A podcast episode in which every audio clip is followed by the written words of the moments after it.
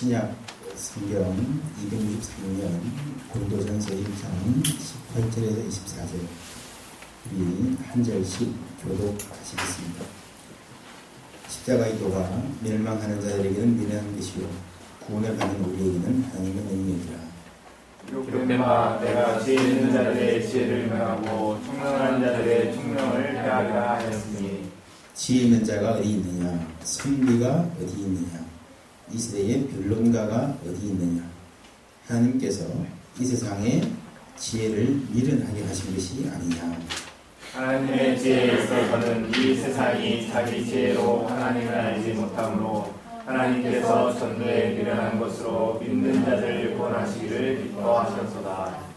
유대인은 표적을 구하고 헬라인은 지혜를 찾으나 우리는 십자가에 못 박힌 그리스도를 전하니 유대인에게는 거리끼는 것이요 이방인에게는 미련한 것이오되 함께 있습니다. 오직 부르심을 받은 자들에게는 유대인이나 헬라인이나 그리스도는 하나님의 능력이요 하나님의. 아멘.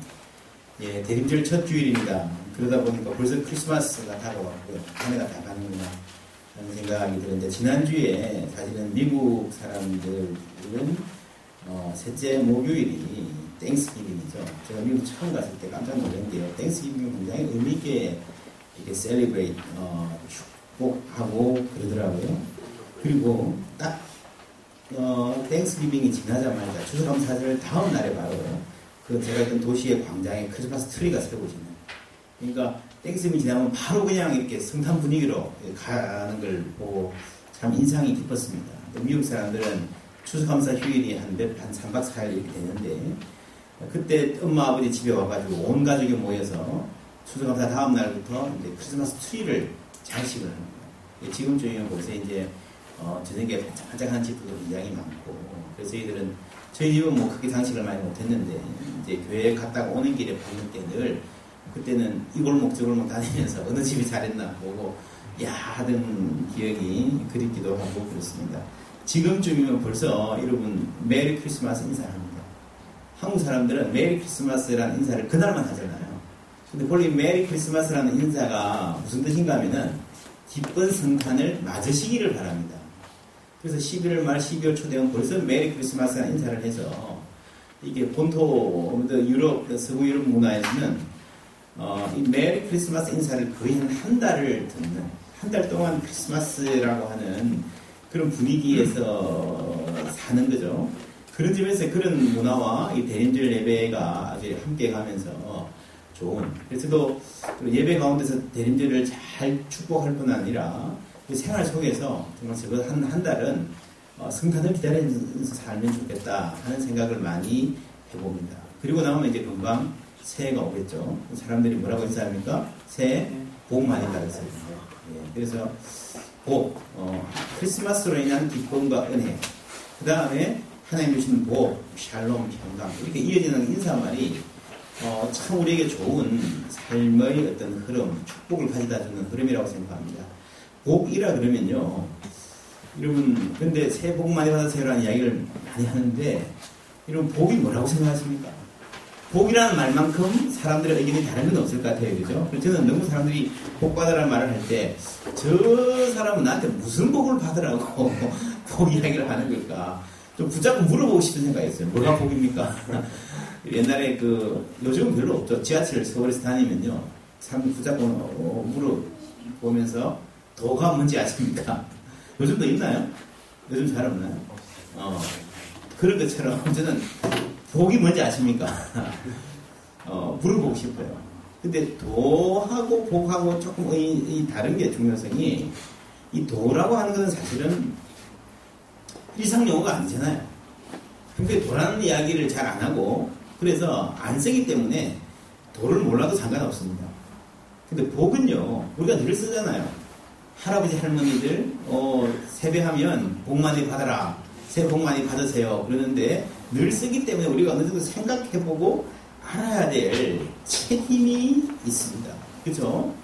그래서 어, 제가 이렇게 좀 이렇게 해서 드리고 싶은 말씀은 복이 뭔가 새해가 돼가지고 그날 아침에 새해 복 받아라 라고 말할 때, 어, 그날 아침에 가서 복이 뭔가 라고 생각하지 말고, 좀 평소에 미리 정말 복이 뭔가 좀 생각해 보자는 거죠. 그래서 오늘부터 한 한 달 동안에 그런 생각, 우리가 한 달 정도 있으면 새해 복 많이 받으라는 말을 할 텐데, 평소에도 복을 원하고 빌고 말하면서 사는데, 우리가 생각하는 정말 복이 뭔가를 좀 진지하게 한 적어도 한 한 달 정도를 집중적으로 고민해보고 생각해보면 어떨까. 그러면 우리가 새해, 때, 새해에 대해서 복 받으라라고 하는 말이 빈말이 안 될 수도 있고요. 뿐만 아니라 우리 각자 이제 지금부터 시작해서 내년을 준비해야 되잖아요. 그죠? 내년 한 해의 삶을 내가 어떻게 꾸려나갈 것인가. 뭘 가지고 기도할 것인가. 내년 한 해 내 삶의 목표는 뭐로 잡을 것인가. 라고 하는 올 한 해를 평가하고 반성하고 내년 한 해를 계획하는 데 있어서 복이 무엇인가 나는 무엇을 복으로 어떻게 살아야 잘 살았다는 거로 규정하고 살 것인가 하는 고민은 우리가 충분히 해볼 만한 중요한 고민이라고 생각합니다. 동의가 되십니까? 예. 그래서 제가 그 고민을 돕기 위해서 시를 하나 들고 왔는데요. 어, 뒷면에 보면 이런 말이 있습니다. 앞부분만 읽어볼게요. 집에 가서 나머지 읽어보십시오. 하나님께서 쉬운 대답과 반쪽짜리 진리, 피상적인 관계가 불편하여 쉬지 못하는 심령을 그대에게 주셔서 담대하게 진리를 추구하고 마음의 샘 깊은 곳에서 우러나오는 사랑을 갈망하게 되기를 바랍니다. 그 다음 다음 마지막 부분이죠. 그 중간 좀 보시면 하나님께서 어리석음의 복을 주셔서 이 세상을 변화시킬 수 있다고 믿게 되어 다른 이들이 할 수 없다고 주장하는 일들을 하나님의 은혜로 할 수 있게 되기를 원합니다. 어, 불편한 심령이 복이고 어리석음이 복이라는 거죠. 그래서 어, 이런 목표를 두고 오늘부터 4주 동안에 어리석음의 복, 분노할 줄 아는 복, 눈물의 복, 뭐 어, 오늘이 불편한 마음의 복이네요. 마지막 날 어리석음의 복 이렇게 말씀 전하도록 하겠습니다. 앞 페이지 보시면 중간에 설교 교회에 영어로 나와 있습니다. 무엇이 복입니까? discomfort, 불편한 마음, anger, 노하는 것, tears, 울 줄 아는 것, foolishness, 때로는 세상이 보기에 어리석음이 복일 수 있다는 거죠. 영어로는 may God bless you with a restless discomfort. restless discomfort 뭡니까? 불편해서 쉬지 못하는 어, 뭐에 대해서 about easy answers 쉬운 대답 우리 인생에 많은 질문이 있는데요 우리가 쉽게 쉽게 대답하고 대충대충 넘어가요 왜요? 편하려고 근데 그게 진짜 내 삶을 바르게 인도하는 것인가 고민해봐야 된다는 거죠 easy answers half truths 절반짜리 진리 superficial relationship 피상적인 관계 너 잘 지내? 괜찮아? 사랑해? 응, 잘 가. 그럼 잊어버리는, 그죠? So that you may seek truth boldly. 담대하게 진리를 찾고, 그래서 love deep within your heart. 정말 진정한 사랑을 갈망할 수 있도록 하는 데는 그런 어떤 discomfort, 불편한 마음이 필요하다는 거죠. 여러분, 이거는 어, 이 복을 찬찬히 읽어보시면요. 전부 다 우리가 기보, 기존에 생각하는 생각을 뒤집는 어, 그런 컨셉입니다. 그런 개념입니다. 이런 뒤집는 성격, subversive wisdom, 전복적 지혜라 그러죠. 그것이 성경에 나오는 예수님의 복음의 아주 가장 기본적인, 가장 본질적인 특성인 것 같습니다. 오늘 말씀 제가 다시 읽어볼게요. 고린도전서 1장 18절 성경 보십시오. 십자가의 도가 멸망하는 자들에게는 미련한 것이요 구원을 받는 우리에게는 하나님의 능력이라. 기록된 바 내가 지혜 있는 자들의 지혜를 멸하고 총명한 자들의 총명을 폐하리라 하였으니 지혜 있는 자가 어디 있느냐. 21절 하나님께서 지혜에 있어서는 이 세상이 자기 지혜로 하나님을 알지 못하므로 하나님께서 전도에 미련한 것으로 믿는 자들을 구원하시기를 기뻐하셨다. 23절 우리는 십자가에 못 박힌 그리스도를 전하니 유대인에게는 그리끼는 것이요 이방인에게는 미련한 것이로되 오직 부르심을 받은 자들에게는 유대인이나 헬라인이나 그리스도는 하나님의 능력이요 하나님의 지혜니라 했습니다. 그러니까 세상 사람들이 아 이렇게 사는 게 잘 사는 거야 라고 하는 기준이 있다는 거죠. 근데 그리스도의 십자가는요. 그리스도의 십자가 자체가 그리스도께서 세상에 오신 것 자체가 그러한 지혜를 완전히 뒤집는 어, 그러한 지혜라는 세상의 지혜, 세상이 좋다는 것, 그게 그렇게 매력적이지 않다는 거죠. 이 세상을 뒤집는 이 지혜는요, 세상에서 많은 사람들이 생각하는 세상적인 혁명과 좀 많이 다릅니다. 세상의 혁명은 대부분 그렇죠. 밑에 있는 사람들이 억눌려서, 그 분노해서 우리가 위에 올라가야지. 밑에 있는 사람들이 내가 위에 올라가고 싶다라고 해서 하는 음, 그런 정복이죠. 혹은 옛날 이야기들을 내보면 그런 이야기가 참 많습니다. 하나님이 야, 이 교만한 놈들 까보니까 교만한 놈들 맛 좀 봐라 해서 완전히 그냥 쓰러뜨려 버리는 어, 그것도 아닙니다. 하나님의 지혜는 뭔가 하면요. 하나님의 아들이 하나님이신 예수님이 친히 세상에 오신 것. 그리고 그것도 세상에서 가장 밑에 말그에 뿐만 아니라 어디까지요? 십자가까지. 종의 형체를 가지시고 스스로 죽으시기까지 오셨다는 겁니다. 그래서 여러분 세상에서 가장 이 모든 우주 만물에서 가장 높은 분이 가장 낮은 자리로 오셨기 때문에 이 세상 전체의 질서가 뒤집히는 거예요. 뒤집힐 수밖에 없는 겁니다. 역사 전체가 바뀌는 거예요. 여러분 제가 서양 역사를 공부해 보니까요, 이 Greco-Roman 음, 어, 서양 역사를 공부해 보니까 정말 재밌는 게 겸손, humility 라고 하는 게 절대로 미덕이 아니었어요. 예수님 이전에는 아리스토텔레스나 플라톤이나 예수님 이후지만 서양 철학자, 뭐 아우렐리우스 이런 사람들 을 봐도요, 아무리 사단이 뒤져봐도 겸손을 미덕으로 말하는 대목은 단 한 군데도 없어요. 미덕은 주로 지혜, 용기 이런 거죠. 특별히 명예. 어, 서양 역사에서 서구 고대사에서 용기와 명예의 최고의 표현은 뭔가 하면요. 이 전사의 명예.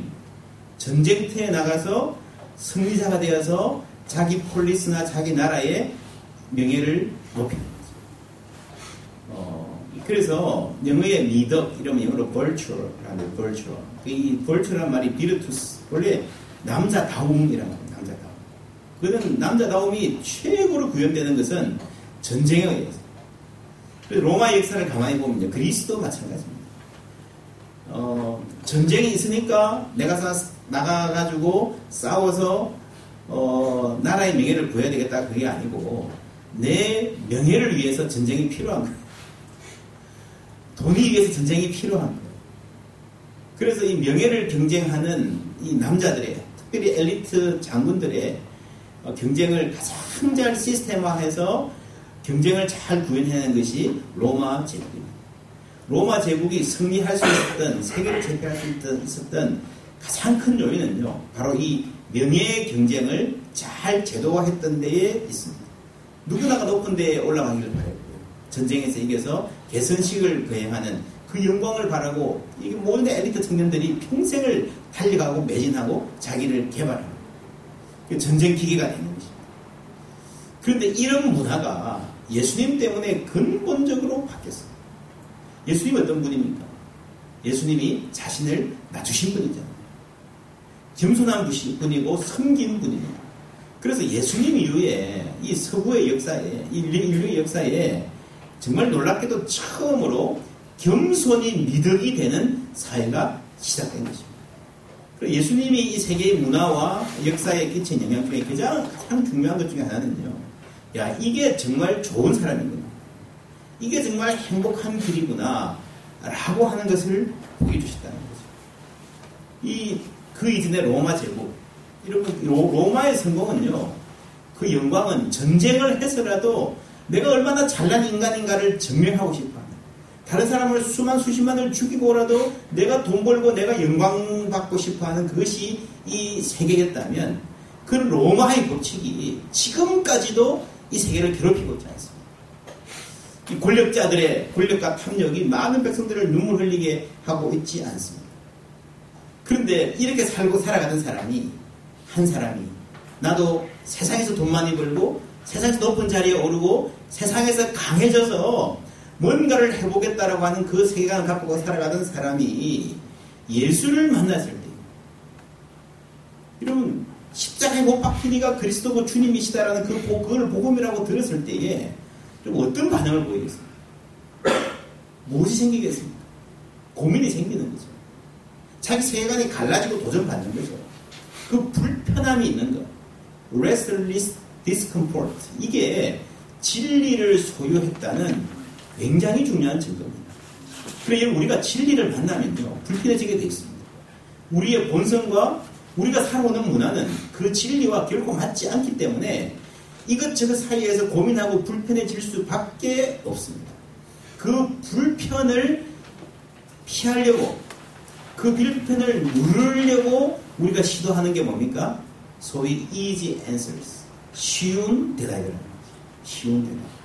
주부에 제가 읽었었습니다. 누가복음 12장 19절. 다 같이 읽어볼까요? 어, 시작. 또 내가 내 영혼에게 이르되 영혼아 여러 해 쓸 물건을 많이 쌓아 두었으니 평안히 쉬고 먹고 마시고 즐거워하자 하리니. 이게 easy answer예요. easy answer. 이런 뭐가 잘 사는 겁니까? 돈이 많으면 잘 사는 거야. 연봉이 1억, 2억쯤 되면 잘 사는 거야. 끝. Period. 얼마나 쉬워요? Clear 하잖아요. 그렇게 사는 거예요. 그 여러분 그렇게 인생을 살아보십시오. 끝까지 가보십시오. 정말 내가 잘 살았다 싶은가. 예수님이 그 말을 하고 있는 거예요. 내 영혼아 평안히 쉬고 먹고 마시고 즐거워하자라고 했는데 여러분 정말로 이 사람이 평안할까요? 창고를 새로 지어야 될 정도로 여러 해설 물건을 쌓아놓으면 뭐가 평안해진다고요? 영혼. 여기서 영혼이라는 말이 나오는 게 굉장히 특징적인 겁니다. 이 사람이 쌓아놓은 것은 뭐예요? 물질이에요. 평안하고 싶은 것은 뭐예요? 영혼이에요. 물질과 영혼과의 관계에 대한 여러분 자기 나름대로 판단이 있습니다. 이게 철학이라는 거예요. 여러분 철학. 철학이라고 하는 것은 꼭뭐 학교에 가서 뭐 고전 철학을 배워야 철학이 있는 게 아니고 모든 사람이 자기의 삶을 이끌어가는 기본적인 생각의 틀이 있는 겁니다. 그죠? 이 사람이 지금 뭐라 그럽니까? 내 영혼아 쉬고 먹고 마시고 즐거워하자. 라고 하는 걸로 봤을 때에 최소한 그 정도 수준은 되는 거예요. 돈이 많다고 해서 잘 사는 게 아니라 영혼이 평안해야 된다. 라는 것은 아는 거죠. 이 정도 수준은 되는 겁니다. 그런데 문제는 뭔가 하면요. 물질을 많이 쌓아놨으니까 뭐가 편안할 거다? 영혼이 편안할 거다. 이게 이 사람의 생각이에요. 혹은 바램이에요. 그죠? 우리 인생의 의미를 결정하는 것은 물질이다. 물질적인 조건이라는 거죠. 이런 바로 이 생각이 오늘날 많은 사람들이 살아가 갖고 있는 삶의 관점, 복에 대한 생각입니다. 이런 그런 경우 많습니다. 예를 들면 제가 남자들, 제 또래 남자들하고 이야기해 보면요. 그런 친구도 있습니다. 처갓집이 아주 부자인 경우에 혹은 동, 그런 경우에 대부분 보면요. 이렇게 명절에 집에 가보면 동서들이 아주 성공하거나 부유한 많아요. 행복할까요? 아닙니다. 남편 노릇하기 굉장히 힘듭니다. 혹은 그냥 평범하게 괜찮은 남자 같은데요. 아내가 아주 좋은 학교 출신이라든지 굉장히 부자 동네 그런 데서 자란 아내면요. 어, 행복하게 사는 게 불가능하진 않지만 굉장히 힘듭니다. 왜냐하면요. 이 아내가 친구들 만나고 올 때마다 그 물질적인 조건들을 내비치잖아요. 그게 비교 대상이 되니까요. 그냥 평범하고 근실하고 괜찮은 남편인데 늘 모자란 남편 취급받는 거예요. 그래서 아내가 동창들만 만나고 오면 싸움하는 경우 굉장히 저는 많이 봤습니다. 그러니까 내 친구 누구는 학교 다닐 때 나보다 훨씬 못했는데 어, 남편 만나서 잘 살더라 뭐 이런 이야기죠. 큰 집에 살고 성공하고 모일 때 밥값도 쉽게 내는 친구들을 늘 부러워하고 삽니다. 근데 제가 이제 그런 비슷한 고민을 하는 어떤 제 선배가 한 분 계신데 그런 이야기를 들었습니다. 아내가 아주 명문대 출신인데 친구들이 다 소위 말해서 쟁쟁해요. 그늘 그런 말 하고 살았는데요. 은, 언제는 그 친구 미국인 사는 분입니다. 그 자기 아내 그 사모님 친구가 우리 집 와서 한 3일 동안 있다 가라. 그래서 3일 동안 그 집에 이제 쉬러 간 거예요, 놀러. 이 남편이 이제 큰일 났다. 이 3일 동안 거기 갔다 오면 얼마나 또 우리 집에는 뭐가 없니? 그 집에는 어떻게 사니? 말 많이 할까? 긴장하고 있었는데요. 아내가 갔다 왔습니다. 근데 이상하게 아무 말도 안 들어요.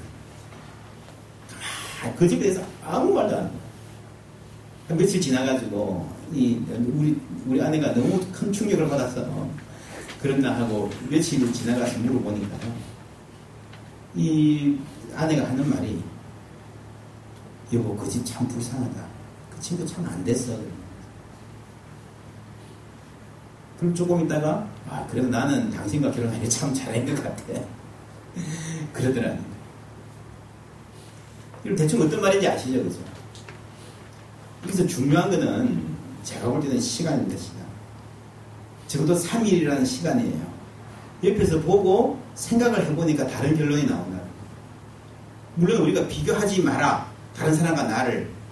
근데 여러분 비교 안 하는 게 쉽지 않습니다. 그렇죠? 또 우리가 그렇게 이야기합니다. 우리가 자꾸 밑에를 봐야지 나보다 못한 사람을 봐야지 자꾸 위만 보니까 안 된다 그러지만요. 그것도 여러분 안 볼 수가 없습니다. 이 세상의 문화 자체가 여러분 TV와 뭐 연예계 모든 게 나보다 잘난 사람들의 모습을 끊임없이 나에게 보고 비교하라고 강요하는 문화이기 때문에 여러분 안 볼 수가 없습니다. 그러니까 비교가 불가피하다면 제대로 알고 제대로 비교하자면 밑을 보거나 위를 보거나 그거가 더 중요한 거는요 뭔가 하면요 나를 보는 게 나아요. 내 안에 있는 것. 그렇잖아요. 내 안에 있는 걱정, 내 안에 있는 불안, 내 안에 있는 열등감. 대부분 다른 사람 보고 부러워하니 많이 하는 거는요. 나에 대한 이야기를 내가 하는 거예요. 그리고 내 안에 있는 미래에 대한 소망과 염려. 그것을 포함해서 그런 나를 하나님이 얼마만큼 사랑하시는가 하는 것. 그죠? 그 믿음과 그 소망, 사랑. 그래서 우리에게는 그런 시간이 필요해요. 세상에 주는 자극들을, 도전들을 그대로 받아서 그를 나의 이지 앤슬로 가져가는 게 아니라 나는 어떻게 대답할 것인가 자신의 대답, 깊이 숙고한 대답을 내어놓을 준비가 되어 있어야 이 땅을 살아가면서 제대로 살아가죠. 아산 현충사 가보셨습니까? 이수진 장군. 미국에 있다가 잔치 들려서 한번 가봤는데요. 아주 뭐 정말 멋지더라고요. 어, 잘 해놨더라고요. 거의 뭐 이순신 장군은 우리나라에서 박정희 때 신격화될 정도로 뭐 어떤 왕보다 더 높은 위치에 올라가 있죠. 그 본관에 가면 이순신 장군 표준 영정이 크게 자리 잡고 있습니다. 그 양쪽에 이순신 장군 인생의 두 가지 그림이 붙어 있어요. 한쪽은 뭔가 하면은 한산대첩에서 치열하게 전쟁, 막 전쟁하는 저쪽에서 막, 막, 여기서 막 고함 소리가 들리는 것 같은 막, 막 불이 외선들이 불에 타고 막 서로 뒤엉켜서 막 싸우고 육박전하고 막 물에 빠지고 하는 그런 영화의 한 장면 같은 그런 장면이 한쪽에 있고요. 이쪽 오른쪽에는 뭐가 있는가 하면은 여러분 아십니까? 한산섬 달 밝은 밤에 수루에 홀로 앉아 깊은 시름하는 자에 혼자 고독한 이순신의 모습이 있어요. 제가 그 장면을 보고 굉장히 많은 생각을 했어요. 이순신은 장군이지만 나를 따르라 용맹하게 나서는 장군이지만요. 그런 용맹한 행동 자체로는 그 인생이 다 설명이 안 된다는 거예요. 여러분 행동하고 용맹하는 것도 필요하지만요. 그것만으로 인생이 절대로 결정될 수가 없습니다. 용기로 따지면요. 원균 같은 사람이 치러봅니다. 앞뒤 되, 지 않고 무조건 나라를 위한 충성, 용맹 나갔잖아요. 다 죽잖아요. 나라 말아먹는 사람이잖아요. 이순신의 용기는 어디서 나오는가 하면 그 다른 반죠. 그죠? 깊은 시름이 있는 고독한 그 시간. 그게 뭡니까? 오늘 이 시에서 나왔던 restless discomfort. 쉬지 못하는 그 불편한 마음. 그게, 그게 있는 거예요. 이런 우리가 회개, 회개 자주 이야기하는데요. 우리가 정말로 죄를 회개 못하는 것은 죄를 회개해야 인생의 방향이 바뀌거든요. 새로운 삶을 살 수 있거든요. 그래서 회개가 중요합니다. 그런데 정말 회개 못하는 가장 중요한 이유 중에 하나는 뭔가 하면 게을러서 그렇습니다. 시간이 없어서 못합니다. 그래서 게으르다는 거는요, 아침에 출근하고 공부하고, 여러분 뭐, 돈 벌고, 이런 거 잘 못한다는 게 아니라, 그렇게 왔다 갔다 왔다 갔다 하지만, 내 인생 전체를 하나님의 시각에 노출시켜 놓고, 나를 깊이 생각하고 묵상해 보는 것에 우리가 게으르다는 거죠. 그거는 우리가 너무 easy answer, have truth, 절반의 진리. 이러면 세상이 말해주는, 이렇게 해야 잘 산다. 이럴 때 땅을 사야 되고 아이들 이런 학원에 보내야 되고 이 정도 사업을 해야 되고 잘 산다라는 게요. 여러분 전혀 쓸모없는 정보들은 아닙니다. 어느 정도 우리가 이 세상에서 돈도 벌고 공부도 열심히 하고 자기 자리를 확보하고 살아가야 되는 것은 사실이에요. 근데 그게 뭡니까? have truth라는 거. 절반의 진리라는 겁니다. 나머지 절반이 여러분 어떻게 되어 있을지 우리가 깊이 생각해 보아야 한다는 거죠. 여러분, 제가 그 오른쪽에 그런 어, 숙제를 냈습니다. 집에 가셔가지고요. 올 한 해 동안 나의 삶을 아래 영역으로 나누어 점수를 매기고 해보십시오. 첫 번째, Physical health. 내 건강. 올 한 해 많이 나빠졌다? 많이 좋아졌다. Intellectual. 내가 책 읽고 공부하고 스스로의 지적인 성장에 대해서. 그 다음에 relational, 관계에 대해서. 그 다음에 나의 일, vocation을, 그 financial, 내가 올 한해 나의 재정 상태를 얼마나 잘 관리했는지, 맨 마지막 emotional, 내가 내 정서와 내 이 마음을 잘 관리할 수 있었는지 어땠는지 한번 쭉 체크해 보십시오.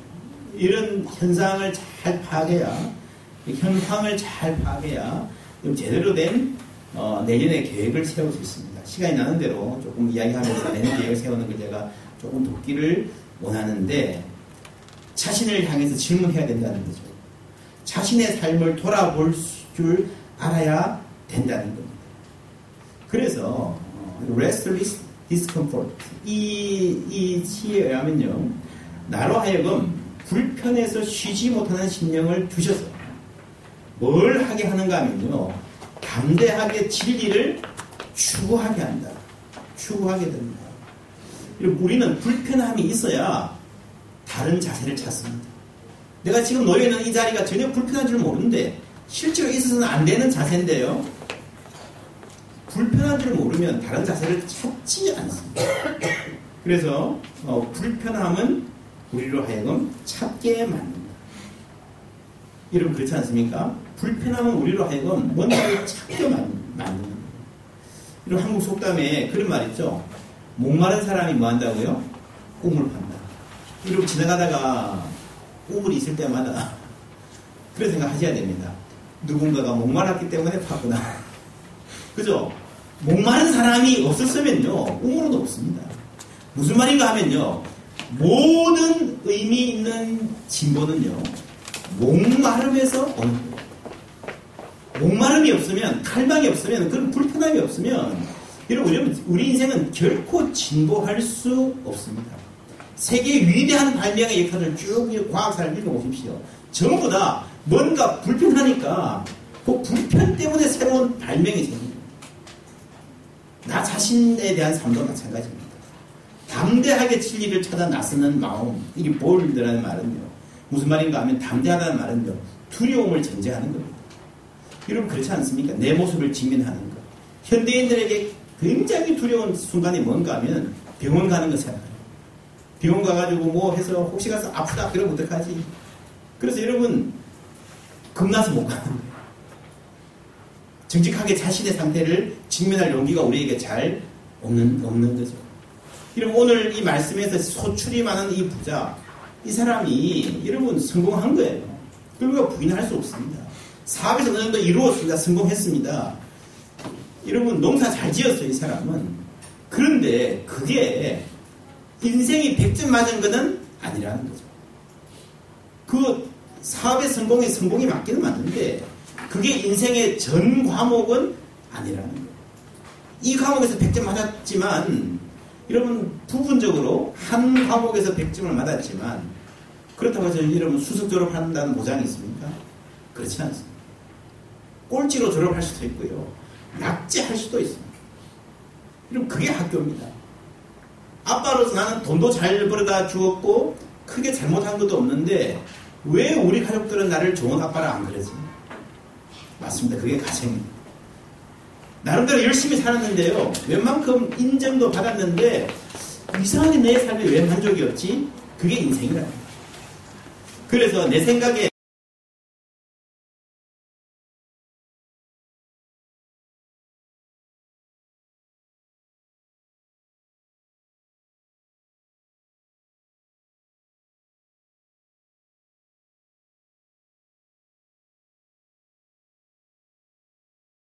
이지 앤서를 추구하지 말라는 거죠.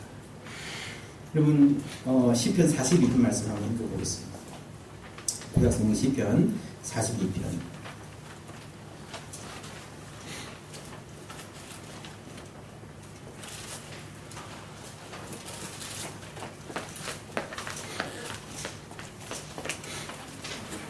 832년입니다. 42편 1절에서 3절까지 우리 다 같이 읽겠습니다. 시작.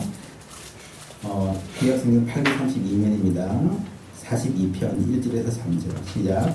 하나님이여 사슴이 시주를 찾기에 갈급함 같이 내 영혼이 주를 찾기에 갈급하니라. 내 영혼이 하나님 곧 살아계신 하나님을 갈망하니 내가 어느 때에 나가서 하나님을 배울까 사람들이 종일 내게 하는 말이 내 하나님이 의원이요 하오니 내 눈물이 주야로 내 음식이 되었다. 음. 여러분 어떤 학자는 이 시편, 시편 42편 그리고 43편 이어서 하나의 본래 시편이었던 것 같은데 이것이 구약 역사 전체를 압축해. 이스라엘 역사 전체를 압축적으로 보여주는 시편이다라고 이야기합니다. 어, 구약의 역사 전체가 무엇으로 끝나는가 하면요. 목마름으로, 기다림으로 끝난다는 것입니다. 우리가 대림절, 대가 뭡니까? 기다릴 때잖아요. 예수님이 오실 것을 기다리는 겁니다. 하나님 앞에서 불편한 마음으로, 갈급한 마음으로 질문을 하는 거. 이게 구약성경 전체의 결론입니다. 여기에 대한 하나님의 대, 답이 그리스도랍니다. 그들이 대답하는 이지 앤슬, 그죠? 군대를 이끌고 나타나서 전쟁 영웅이 되어서 전쟁에서 승리해서 스스로 영광을 차지하고 우리나라가 얼마나 잘났는가.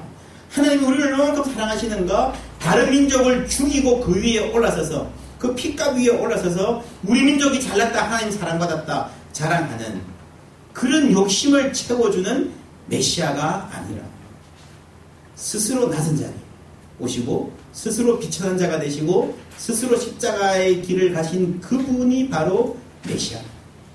여러분 약하고 천하고 보잘것없는 사람을 귀하게 여기시고 품어주실 뿐 아니라 스스로 그런 약한 모습이 되셨고 그런 약한 사람들이 바로 하나님의 자녀임을 말씀하시고 그 한 사람 한 사람이 천하보다 귀한 생명임을 보여주신 메시아가 이 인간들의 이 갈망에 대한 하나님의 대답이었습니다. 그리고 세상의 대답은 뭐였습니까? 로마 제국이었습니다. 이 세계에 당시까지 존재했던 모든 제국 중에 가장 강력한 제국. 이제 역사는 끝났다. 더 이상 이 로마 제국은 흔들리지 않은 영원한 제국을 세웠다라고 많은 사람들이 믿었어요.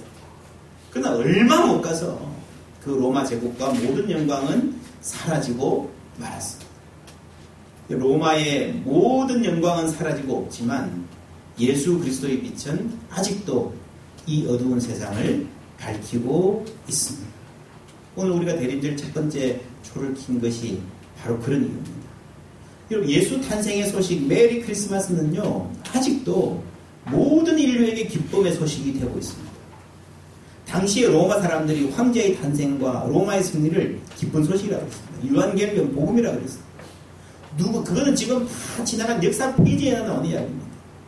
그러나 예수 그리스도 탄생의 소식은 메리 크리스마스 오늘도 그 복음을 제대로 알기만 하면 모든 사람에게 인생을 근본적으로 바꾸는 기쁜 소식이 되는 줄 믿습니다. 뿐만 아니라 그분의 소식이 그분의 삶이 이 세상이 생각하는 모든 지혜를 근본적으로 뒤집어 놓았습니다. 예수를 알면요, 예수를 믿으면 무엇이 복인지, 무엇이 잘 사는 것인지에 대한 생각 자체가 근본적으로 바뀔 수밖에 없습니다. 우리가 대림절일 뿐 아니라 이제 올 한, 올해를 한 달 정도 남겨놓은 중요한 시점입니다. 기도하는 가운데 한 해를 잘 정리하시고 내년 한 해를 소망 가운데 세우시기를 바랍니다. 그러려면요, 기준이 분명해요. 어떻게 사는 것이 잘 사는 것인지. 내 인생 전체를 어떤 목표로 꾸려갈 것인지 깊이 고민하시고 적어도 한 달의 시간 가운데서 여러분 준비하셔서 새로운 또 한 해 주님 안에서 이 갈급함을 유지한 쉬운 대답에 만족하지 마시고 끊임없이 하나님 주신 진리를 찾는 우리 모두 되기를 주님의 이름으로 축원합니다. 기도하겠습니다. 하나님 감사합니다. 주님 앞에 나와서 예배할 수 있는 주심에 감사드립니다. 우리를 둘러싸 있는 이 세상의 문화, 이 세상의 거짓된 우리 눈을 속이는 한목의 정력과 이생의 사람들이 우리 삶을 이끌어가지 못하게 하시며 우리 주님의 말씀과 진리를 찾는 주님을 위해서 끊임없는 목마름을 자처하는 저희들 될 수 있도록 은총 베풀어 주시옵소서. 대림절 예배 또한 대림절 가운데 주님 주신 은혜 사모하며 예배 드립니다. 또한 이 한 달이 지나고 나서 우리에게 펼쳐주실 2017년 새로운 한 해를 믿음으로 준비하기를 원합니다. 주님 지혜 주시옵소서 예수님의 이름으로 기도하옵나이다.